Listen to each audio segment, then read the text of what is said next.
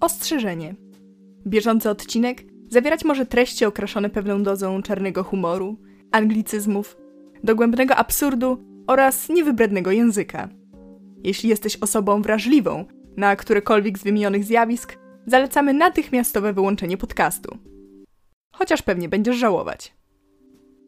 Zapraszamy do Stowarzyszenia Zrzędzących Poetów.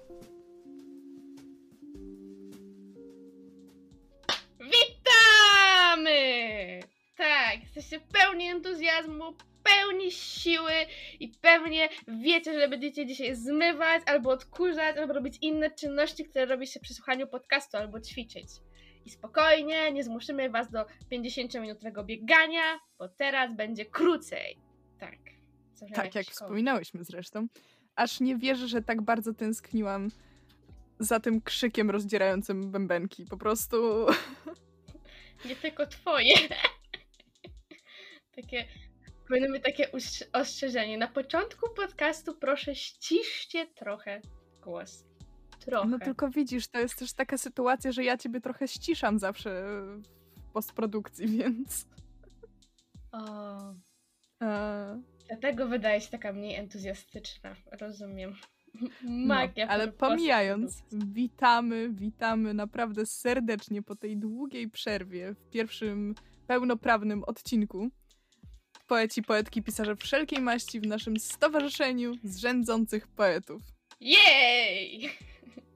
Naprawdę, aż nie wierzę, że znowu to robimy, ale jest hype, jest porządny hype. Jest energia, jest moc, jest siła na rozpoławianie ogórków pachą. To jest poważny podcast o poważnych sprawach. I ogórkach. I ogórkach. I gulaszu. Ale czemu o gulaszu? To się dowiecie dalej. To jest bardzo interesujące. No więc y, to jest pierwszy odcinek naszego bardziej politycznego segmentu. I mamy dzisiaj temat dosyć... Może nie tyle kontrowersyjny, co no, nie będziemy oszukiwać, Polska ponownie została mistrzem.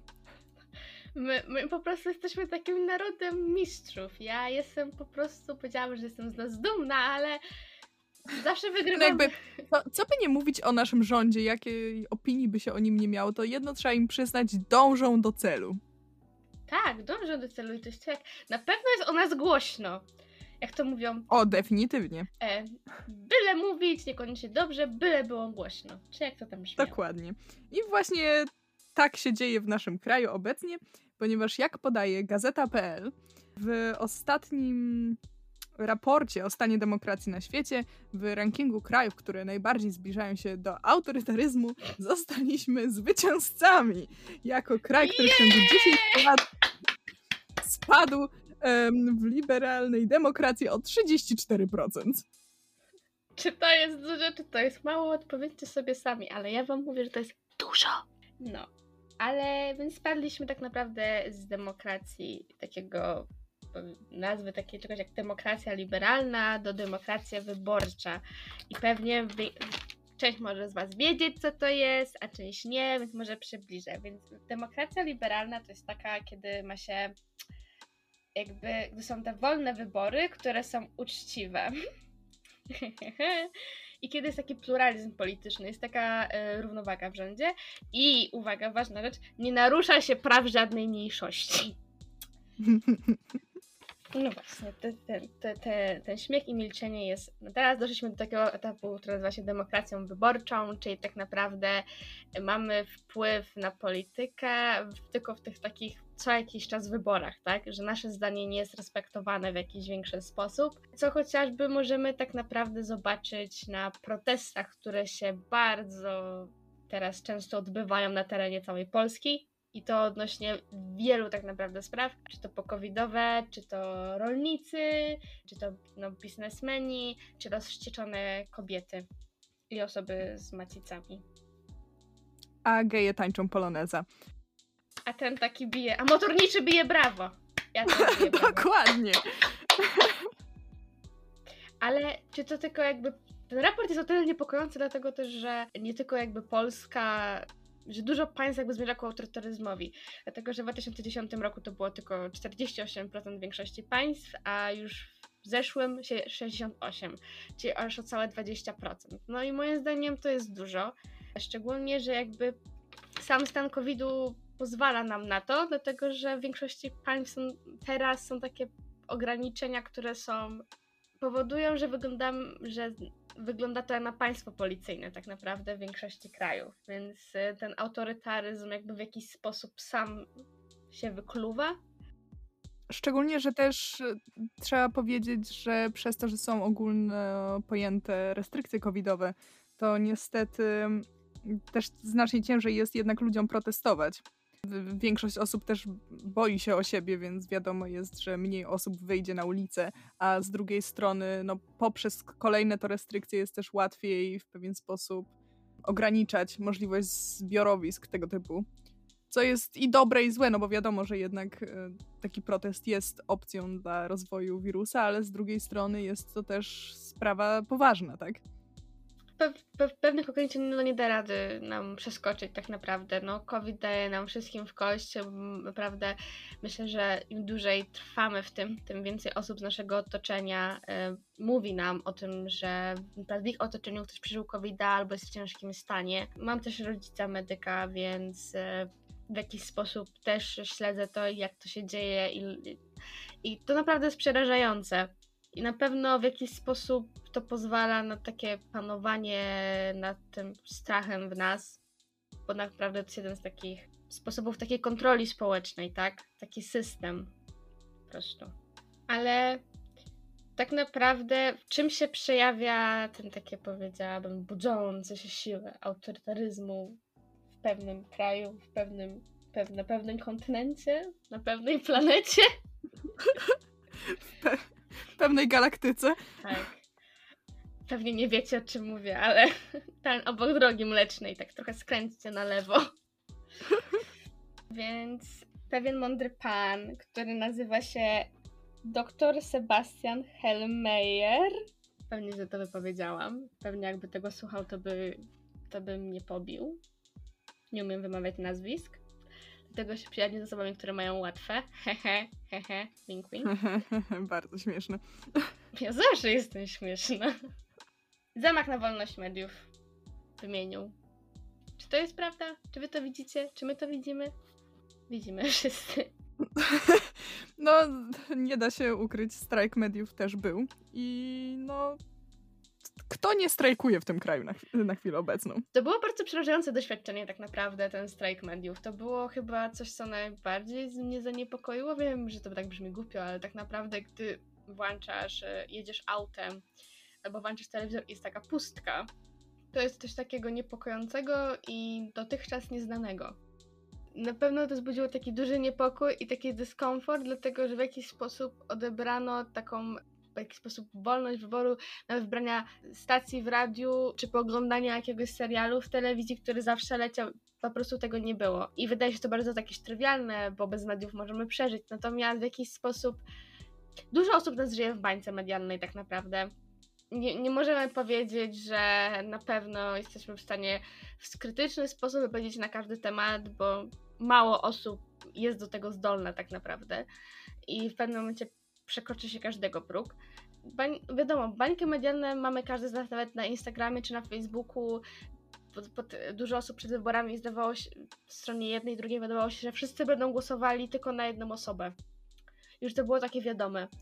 Natomiast gdy wybijesz się z tej bańki, widzisz, że jest dużo osób innego poglądu. Tak samo dużo osób przeciwko strajku, strajkowi kobiet. Mi się przebijało to przez media i byłam zaskoczona niektórymi, niektórymi zachowaniami i że w ogóle mogą być osoby, które z braku argumentacji tak się wyrażają i tak jest na każdy temat tak naprawdę. Więc wolność mediów polega na tym, że bańka informacyjna jakby nie, nie powiększa się, tylko ona jakby się kurczy, pęka, zaczyna tak wychodzić się z niej, tego, że wiele osób mówi o wielu innych rzeczach, często o innym zdaniu i wtedy my możemy wiedzieć jakby w szerszym kontekście o rzeczach. Dlatego tak media są ważne tak naprawdę i ich wolność. I brak kontroli nad nimi. Szczególnie, że tak naprawdę brak tego wyboru oznacza, że mamy podawaną tylko i wyłącznie jedną narrację. I wiadome jest to, że tak naprawdę racji jest tyle, ile osób je wypowiada, więc w momencie, jeżeli mamy przedstawioną tylko jedną rację, jedną opinię, um, jeden pogląd, to no tak naprawdę nie jesteśmy w stanie zobaczyć tej drugiej strony konfliktu. I myślę, że to też jest niebezpieczne pod tym względem, że wiele ludzi jeszcze bardziej może się zacząć nakręcać na konkretną narrację, dlatego że tylko ona będzie cały czas przedstawiana, a wiadomo, że jednak wiadomość, która jest cały czas podawana, zaczyna coraz bardziej wchodzić do głowy w pewien sposób. No tak też działają reklamy, prawda? Jakby ciasteczka, one wybierają po prostu sobie te produkty, które na pewno kupisz, więc w jakiś sposób nawet te algorytmy będą Cię podsuwały kolejne, kolejne konta, kolejne programy, które będą Cię wpychały w tą bańkę informacyjną i moment, w którym w telewizji będzie tylko jeden nurt, jest bardzo niebezpieczny dla nas, dla, po prostu dla, dla, dla naszego rozwoju tak naprawdę jako społeczeństwa.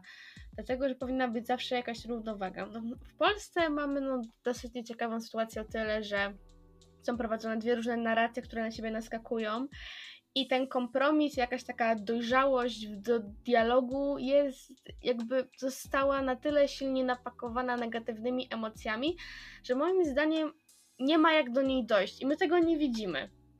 Myślę, że też ten konflikt jest coraz bardziej podjudzany cały czas i przez to jakby można zauważyć, że żadna ze stron tak naprawdę nie umie już normalnie argumentować swoich wypowiedzi, nie umie już normalnie dyskutować.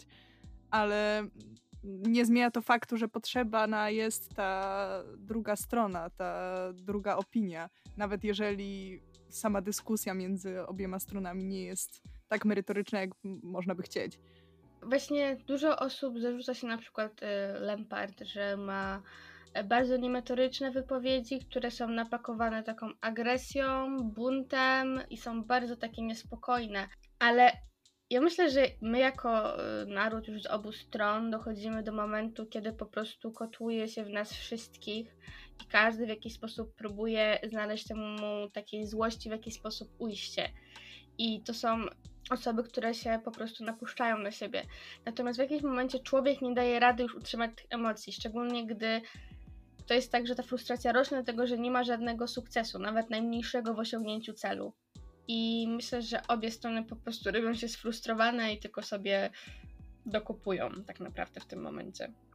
I to jest takie, powiedziałabym, takie pytanie, w którym momencie my jako ludzie, my tacy ludzie, którzy nie są, może niektórzy z Was są, nie zaangażowani w te akcje polityczne w większej maści, wystąpienia publiczne, w którym momencie jakby my bylibyśmy zdolni do prowadzenia metorycznej narracji też, tak?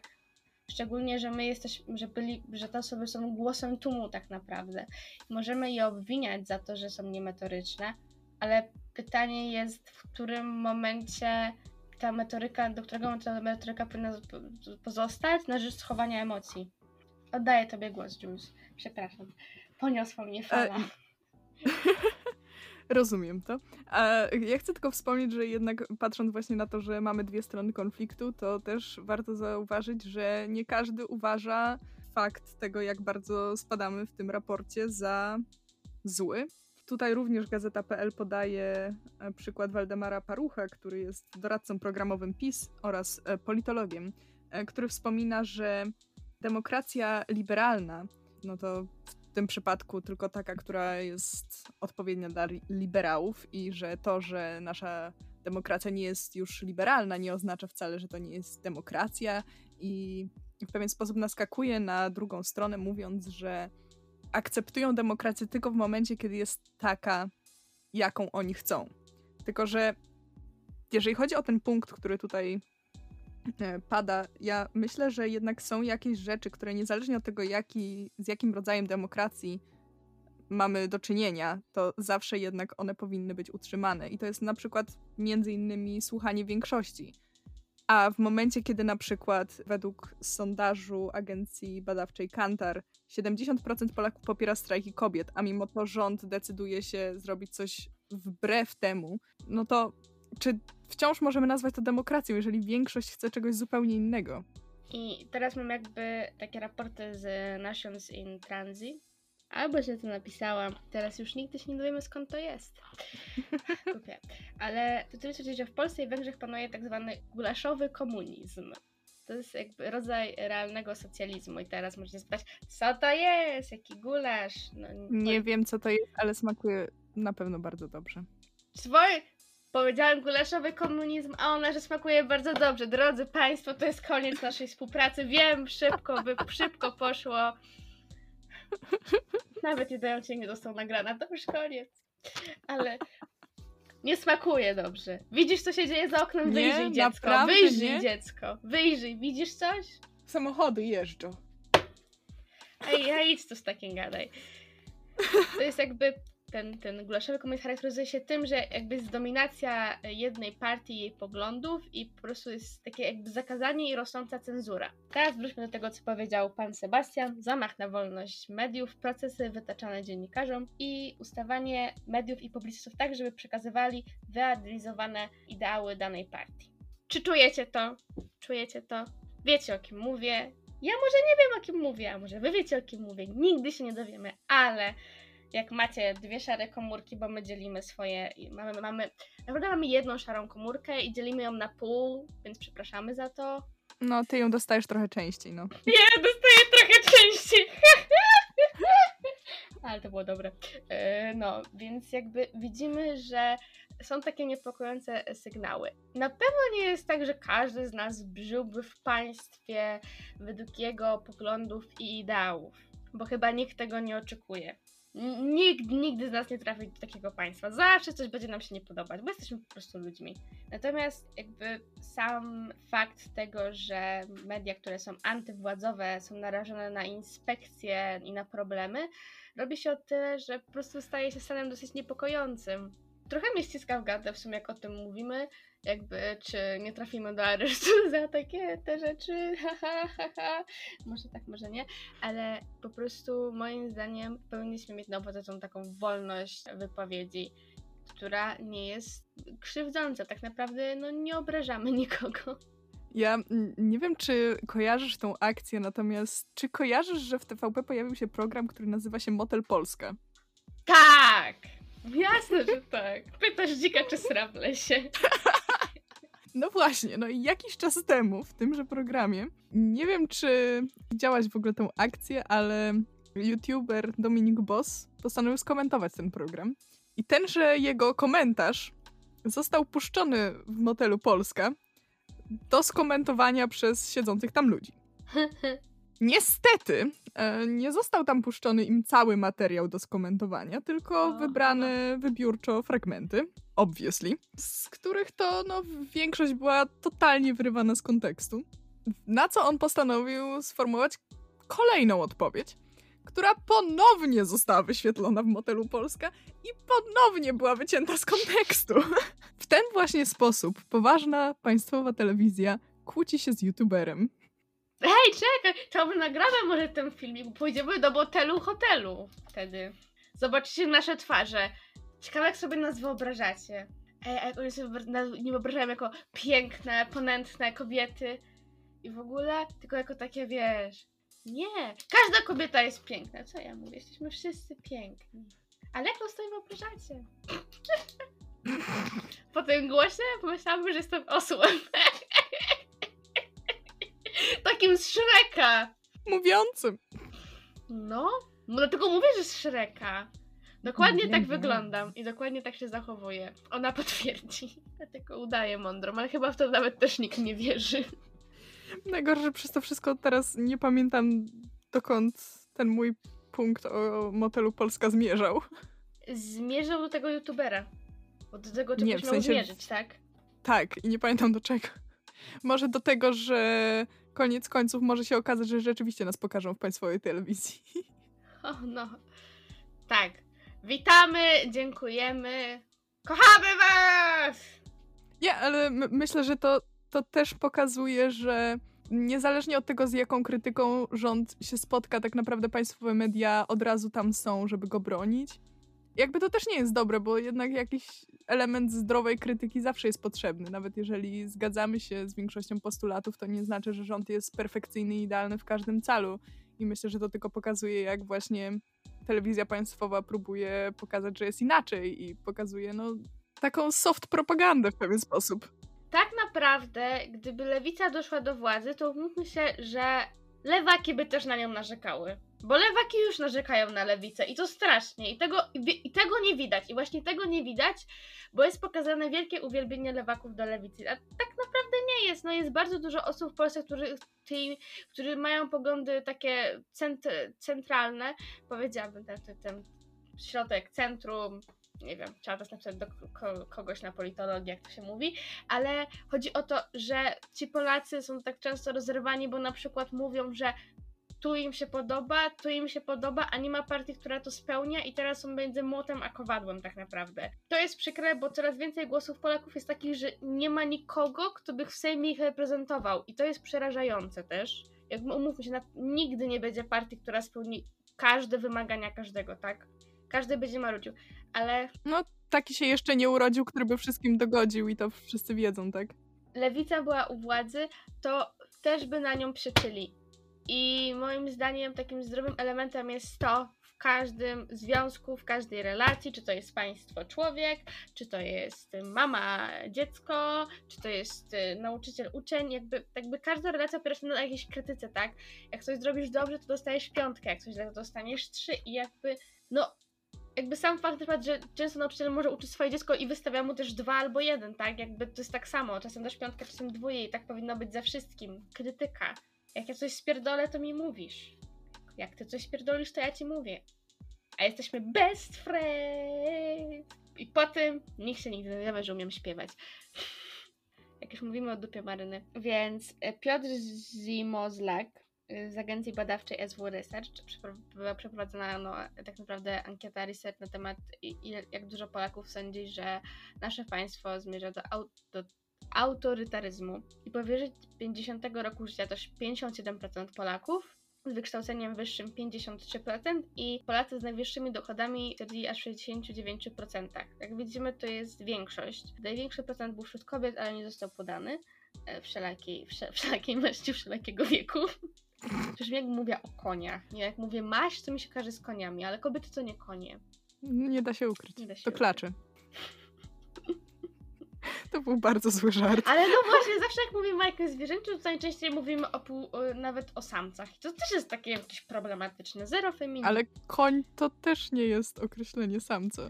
Ogier, no. A no, ale jak mówisz pies, A, no. no. Ach, no. ach, ale jestem głupia. To, to wytniemy, to wytniemy. Ale zmierzając, jak widzimy, to jest większość. I sam fakt, że jakaś pula większości tak sądzi, już się robi niepokojące. Bo gdyby to było dziesięć procent, to tam wiecie, machniecie ręką. A jak już coś jest w pięćdziesiąt procent, to jednak robi się niepokojące w jaki, jakikolwiek sposób, tak? To jest przykre. Z drugiej strony nie, nie wszystkie dane są przykre. Ale to są przykre, okej? Okay? To są przykre. To są dane przykre. Ja wartościuję te dane i one są przykre. Więc tak, więc yy, powiedziałam te dane. Co możemy o tych danych powiedzieć? Są niepokojące! Są niepokojące jak nasz ten cały odcinek. Czy niepokoi nas, o czym mówimy w tym odcinku? Też. Czy niepokoi to nas, jak mówimy w tym odcinku? Również. Też. Też. No. Była długa przerwa, no. Tak, potem będą wszyscy słuchacze rozbijali swoje głowy o kamienie.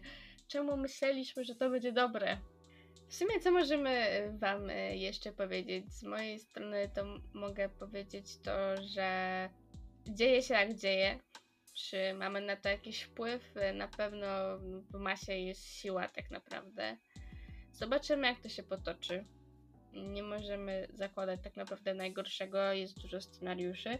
Czy to się potoczyło tak naprawdę ze względu na sytuację covidową i dlatego są takie, takie wyniki, czy to jest naprawdę coś, co by nawet poszło w tą stronę bez, bez covida, naprawdę, no, tru, no trudno jest chyba powiedzieć tak naprawdę, są takie dywagacje, a gdybym nie poszedł wtedy do szkoły, a gdybym nie wydał ślubu z Marcinem, a gdybym nie zjadła tych lodów i potem się nie wyżygała, no trudno powiedzieć, tak? Tyle trudnych pytań w moim życiu. Nie brałam ślubu z Marcinem i nie żegałam po lodach. Tyle pytań, żadnych odpowiedzi. No. Po prostu czekam na swoją minę z takim zostawiać to, czy nie zostawiać? Zostawiać to, czy nie zostawiać? No to będę ja przez większość obróbki po prostu. Jakby zastanów się, który level cringe'u tu dosięga. Pamiętajmy, że jeszcze jest sekcja poza nagraniem, tak? A to tam to może być cały cringe świata. Ale no co możemy mądrego jeszcze powiedzieć? Myślę, że tak naprawdę dopóki Jakby problem polega na tym, że teoretycznie władzy już patrzy się na ręce. Teoretycznie są te protesty, teoretycznie mówi się o tym, że dzieje się źle, ale jak na razie nie widać, żeby to naprawdę coś dawało. I myślę, że to jest bardzo niepokojące, że nawet jeżeli społeczeństwo widzi, że coś jest nie tak, to nie wydaje się, jakby mogło wiele zrobić. I myślę, że eskalacja tego konfliktu, no, może być tylko gorzej tak naprawdę. I to jest naprawdę niepokojące. No, żyjemy w takich czasach, które nas niepokoją i mam wrażenie, że może ludzie z naszego pokolenia są tacy, że no, słyszeliśmy o tym, co się złego działo, o komunizmie, ale go nigdy nie doświadczyliśmy. Natomiast sam fakt, że widzimy, co się dzieje i często y, ludzie mówią, że zataczamy koło w historii, staje się czymś bardzo niepokojącym. Tak? Nasza świadomość polityczna nie jest aż taka duża. Trudno nam mówić o wrażeniach życia w innej rzeczywistości, gdy jej nie doświadczyliśmy, tak? O politykach, którzy rządzili krajem, gdy my byliśmy w sytuacji, byliśmy w wieku, w którym naprawdę nie byliśmy aż tak świadomi. Taki brak świadomości mają teraz no, osoby no, dużo młodsze, więc jakby to na nich nie wpływa. Ale są osoby starsze, które doznały komunizmu i doznały naprawdę takich dużych zamieszek we władzy i w polityce i mam wrażenie, że one milczą, jakby, że często one po prostu są z tyłu i że te młode osoby to ciągną, pomimo, że my nie mamy tego doświadczenia, my nie mamy porównania do innej rzeczywistości. I czy to jest właśnie nasza siła, że my tylko to znamy i to nam się nie podoba i dlatego, czy osoby, które już były w niej na przykład, przeczuwają niektóre takie symptomy powrotów czy czegoś, czemu one tak naprawdę siedzą bezczynnie? Ale zauważ też, że jednak jeżeli chodzi o te osoby starsze, jednak no, bardzo duża część jest tak naprawdę za obecnym rządem i z czego to wynika?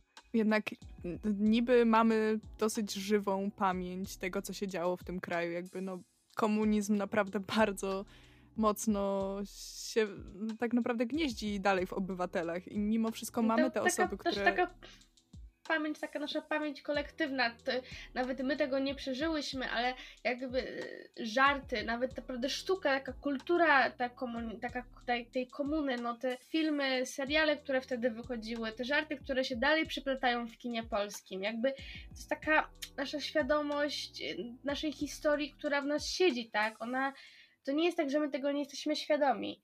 My często naprawdę mamy tak wbudowaną tą historię. Dużo, dużo innych krajów się dziwi na przykład, czemu Polak tak tyle wie o historii Polski, tak, że jesteśmy to tyle świadomi tego. Więc to też jest ciekawe, że jak, jak to się odbija. To jest bardzo ciekawe, tylko właśnie ciekawi mnie, jak to się dzieje, że te młodsze osoby są w stanie mieć jakąś świadomość tego, że to nie jest dobra sytuacja, że rzeczywiście dzieje się źle z mediami, dzieje się źle z... prześladowaniem mniejszości i tak dalej, i tak dalej, a starsze osoby, które rzeczywiście żyły w tych czasach, nie są w stanie tego zauważyć albo nie chcą tego zauważyć. Nie wiem, ba- bardzo ciężko mi o tym pom- tak naprawdę pomyśleć o powodzie ku temu. To jest wada ogólnej mentalności społeczeństwa, dlatego że my żyjemy jako jakby kraje Europy zaczynają, powiedziałabym, taką alienację i taką indywidualną tego, że jest prowadzona taka narracja self-care i, to, i toksycznych ludzi, i toksycznych ludzi, a naprawdę będą musieć, to relacje są toksyczne, nie ludzie, bo pamiętajmy, że jeżeli Alfred dla ciebie jest toksyczny, dla Moniki może być super, bo to zależy, ale do brzegu. Taka alienacja nas w społeczeństwie i taka y, kultura indywidualności. Brakuje nam takiego, jakby takiej mentalności społecznej, że ja sadzę drzewo, żeby moje wnuki mogły jeść z niego jabłka. Jakby tego nie ma. Jest takie, po co mi sadzić drzewo, jak ja z niego nie będę mogła zjeść jabłek. I to jest taka mentalność nasza, że jeżeli ja robię jakieś y, kroki do przodu i one nie mają wpływu na mnie albo na sytuację moich najbliższych, to po co mi to? Dlatego osoby, które na przykład są już starsze, nie, nie, nie oczekują tego, że jak one teraz coś będą robić, to że to przyniesie im jakieś owoce, bo mają takie założenie, że zegar mówi, że anioły śmierci internetu zaraz po mnie przyjdą. Po to się angażować, tak? No i myślę, że tak jest tak naprawdę. W ile sytuacji się angażujemy, w których wiemy, że nie będziemy mieli korzyści? W ile? Kiedy wiemy, że to jest dla kogoś i to nawet czasami nie naszego bliskiego, dla jakiejś grupy społecznej, do której w ogóle nam nie jest blisko, ale nie mamy nikogo bliskiego w niej. Ile osób na przykład będzie strajkowało o osoby niepełnosprawne? Były protesty parę lat temu w Sejmie. Ile osób wtedy strajkowało? Ile osób wtedy strajkowało? A teraz mamy strajk kobiet, kobiet, osób z macicami. Zdecydowana większość, tak? bo to chodzi o dzieci, o reprodukcję, czyli coś, co dotyka prawdę większość ludzi, tak? Nawet, nawet pary nieheteronormatywne, dlatego że one też chcą mieć dzieci, więc to jest bardzo ważna rzecz, która dotyka większości społeczeństwa. Dlatego wszyscy strajkujemy. Starsi niekoniecznie strajkują. Dlaczego? No bo no nie wyobrażam sobie siedemdziesięcioletniej babci myślącej o tym, Stasiu, a może zrobimy sobie piąte dziecko? No, no to, to też nie, dlatego to widać jakby, tak? Przepraszam, ale twoja interpretacja starszej pani proszącej o piąte dziecko była piękna. Wiem, ja jestem dobrą aktorką, nie wiem, co ja tutaj robię. Więc no, ta, tak to według mnie jest. Dobrze, czy myślisz, że mamy coś jeszcze do powiedzenia na ten temat? Nie, powiedz coś jeszcze ty mądrego, takiego mądrego, bo ty zazwyczaj zamykasz tematy, bo, bo ja to w ogóle powiem o jabłku, a potem nagle tsunami w tym, na Marsie i wiesz, ja nawet nie wiem, skąd się wzięło tsunami na Marsie od tego jabłka w moim ogródku, którego nie mam nawet, widzisz? Widzisz? Ja po prostu, moje myśli tak płyną, że ja nie wiem, co się dzieje, dlatego... No więc podsumowując, walczcie, bo jest o co walczyć i edukujcie się, bo to jest jednak najważniejsze. Najważniejsze jest czytać, mieć jednak sztynę tego krytycznego myślenia i patrzeć jednak nawet na poglądy osób, z którymi się zgadzamy przez... Przez krytyczny pryzmat, tak?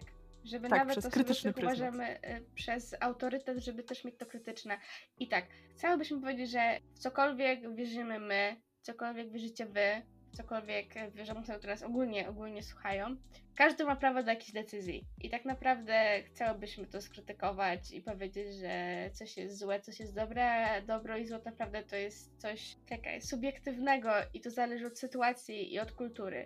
I tak naprawdę wszystkie wydarzenia do czegoś prowadzą i jakkolwiek nasza krytyka by nie była zła odnośnie czegoś albo odnośnie kogoś, who knows, who knows, to że... Po prostu ważna jest krytyka kogokolwiek i myślę, że jesteśmy tutaj po to, żeby krytykować wszystko i wszystkich i siebie również. Dlatego, siebie najwięcej. Że... Siebie najwięcej, tak. Takie piękno, zdolne i mądre. Ach, co my tu robimy? Ale żeby po prostu krytykować wszystko i wszystkich. Dlatego, by widzieć i myśleć tak na własny sposób. Starać się podawać to własnej krytyce i własnej wiedzy. I też się dokształcać. Dokształcać się z obu stron. Dlatego, że nie można sądzić, że ktoś tylko robi złe, złe rzeczy, a ktoś robi tylko dobre. Jest wiele aspektów danej sytuacji i naprawdę moglibyśmy zobaczyć może jakieś korzyści, gdybyśmy się przyjrzeli. Tylko my też nie chcemy tego zobaczyć. Więc naprawdę chyba takim zaleceniem na dzisiaj jest staranie się analizować sytuację nie tylko przez swój jakby pryzmat polityczny czy wiarę. Słuchajcie ludzi, myślcie krytycznie o tym, co wam mówią i angażujcie się w dyskusje, merytoryczne dyskusje, które do czegoś rzeczywiście prowadzą. Nie tak jak ja. Myślę, że to było idealne podsumowanie dzisiejszego odcinka. Dobrze, więc dziękujemy wam za wysłuchanie. Było nam bardzo miło. Po tej długiej, długiej przerwie, o której cały czas wspominam, ale no była długa, długa. Tak, jak się nawet władza zmieni, to też będziemy ją krytykować. Będziemy krytykować tak. Wszystko. Tak. Wszystkim dostanie no. się porówno. No. Pies Bidena ugryzł gościa z ochrony. Jak tak mógł? Nie wychował psa. Widzisz, on też jest niedobry. Niedobrze ludzie. Niedobrze Niedobrze ludzie. Niedobrze. No. Mamy nadzieję, że usłyszymy się w następnym odcinku. I tymczasem Alonzi. Alonzi.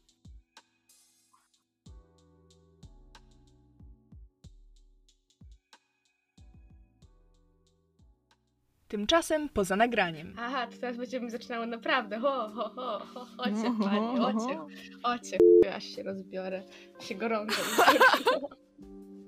Chcesz coś powiedzieć? Czekaj, bo dopisuję jedną rzecz. Okej. Okay. Bo zapomniałam to zapisać. Ale czemu to zapisujesz? Żeby wiedzieć, że muszę o tym wspomnieć. Ale to czemu teraz nie wspomnisz? Bo to nie jest na to moment jeszcze. Aha, okej. Okay. Bo to nie jest w temacie. Znaczy jest, ale nie jest. Robi się o tyle, że... Łaf, łaf. Wytnę to. Moja łaf, łaf też? Co? Ja, cza... ja pamiętam, jak ja do dzieciaka oglądałam T V P i uważałam, że T V P jest lepsze niż T V N i te wiadomości są ciekawsze. Takim byłam dzieckiem. Takim byłam. Ale miałam... Kra... Jak, jak, jak ja Kraśko lubiłam w T V P, jak ja Kraśko lubiłam. Jak go zdjęli, to płakałam. Miałam, nie wiem, chyba z dwanaście jedenaście lat płakałam za Kraśko. Kraśko, słyszysz mnie? Płakałam za tobą, że odeszłeś z T V P. lubi te psy. Spokojnie, on nie znęca się nad psami, ona tylko tak mówi. Ona mówi, że mnie zajebie, a widzicie? Pół, pół roku się nie odzywałam, jestem i tam żyję. Jeszcze pomyślał, że przez te pół roku po prostu sobowtóra szukałam. Kurde, ale by była akcja. Drugiej takiej mi nie znajdziesz. I am too special, too special. Po prostu wszyscy odważnie zginęli w powstaniu i przeżyli tylko tchórze, a tylko tchórze przekazali geny tchórzostwa i teraz wszyscy tchórzymy. To tak w nawiasie. Zrobiłaś teraz call-out wszystkich starszych ludzi w Polsce. A no? Nie słuchają nas. Ej, chyba ktoś nas słuchał sześćdziesiąt plus, wtedy pamiętam. No, aha. To to wytnij, to to wytnij.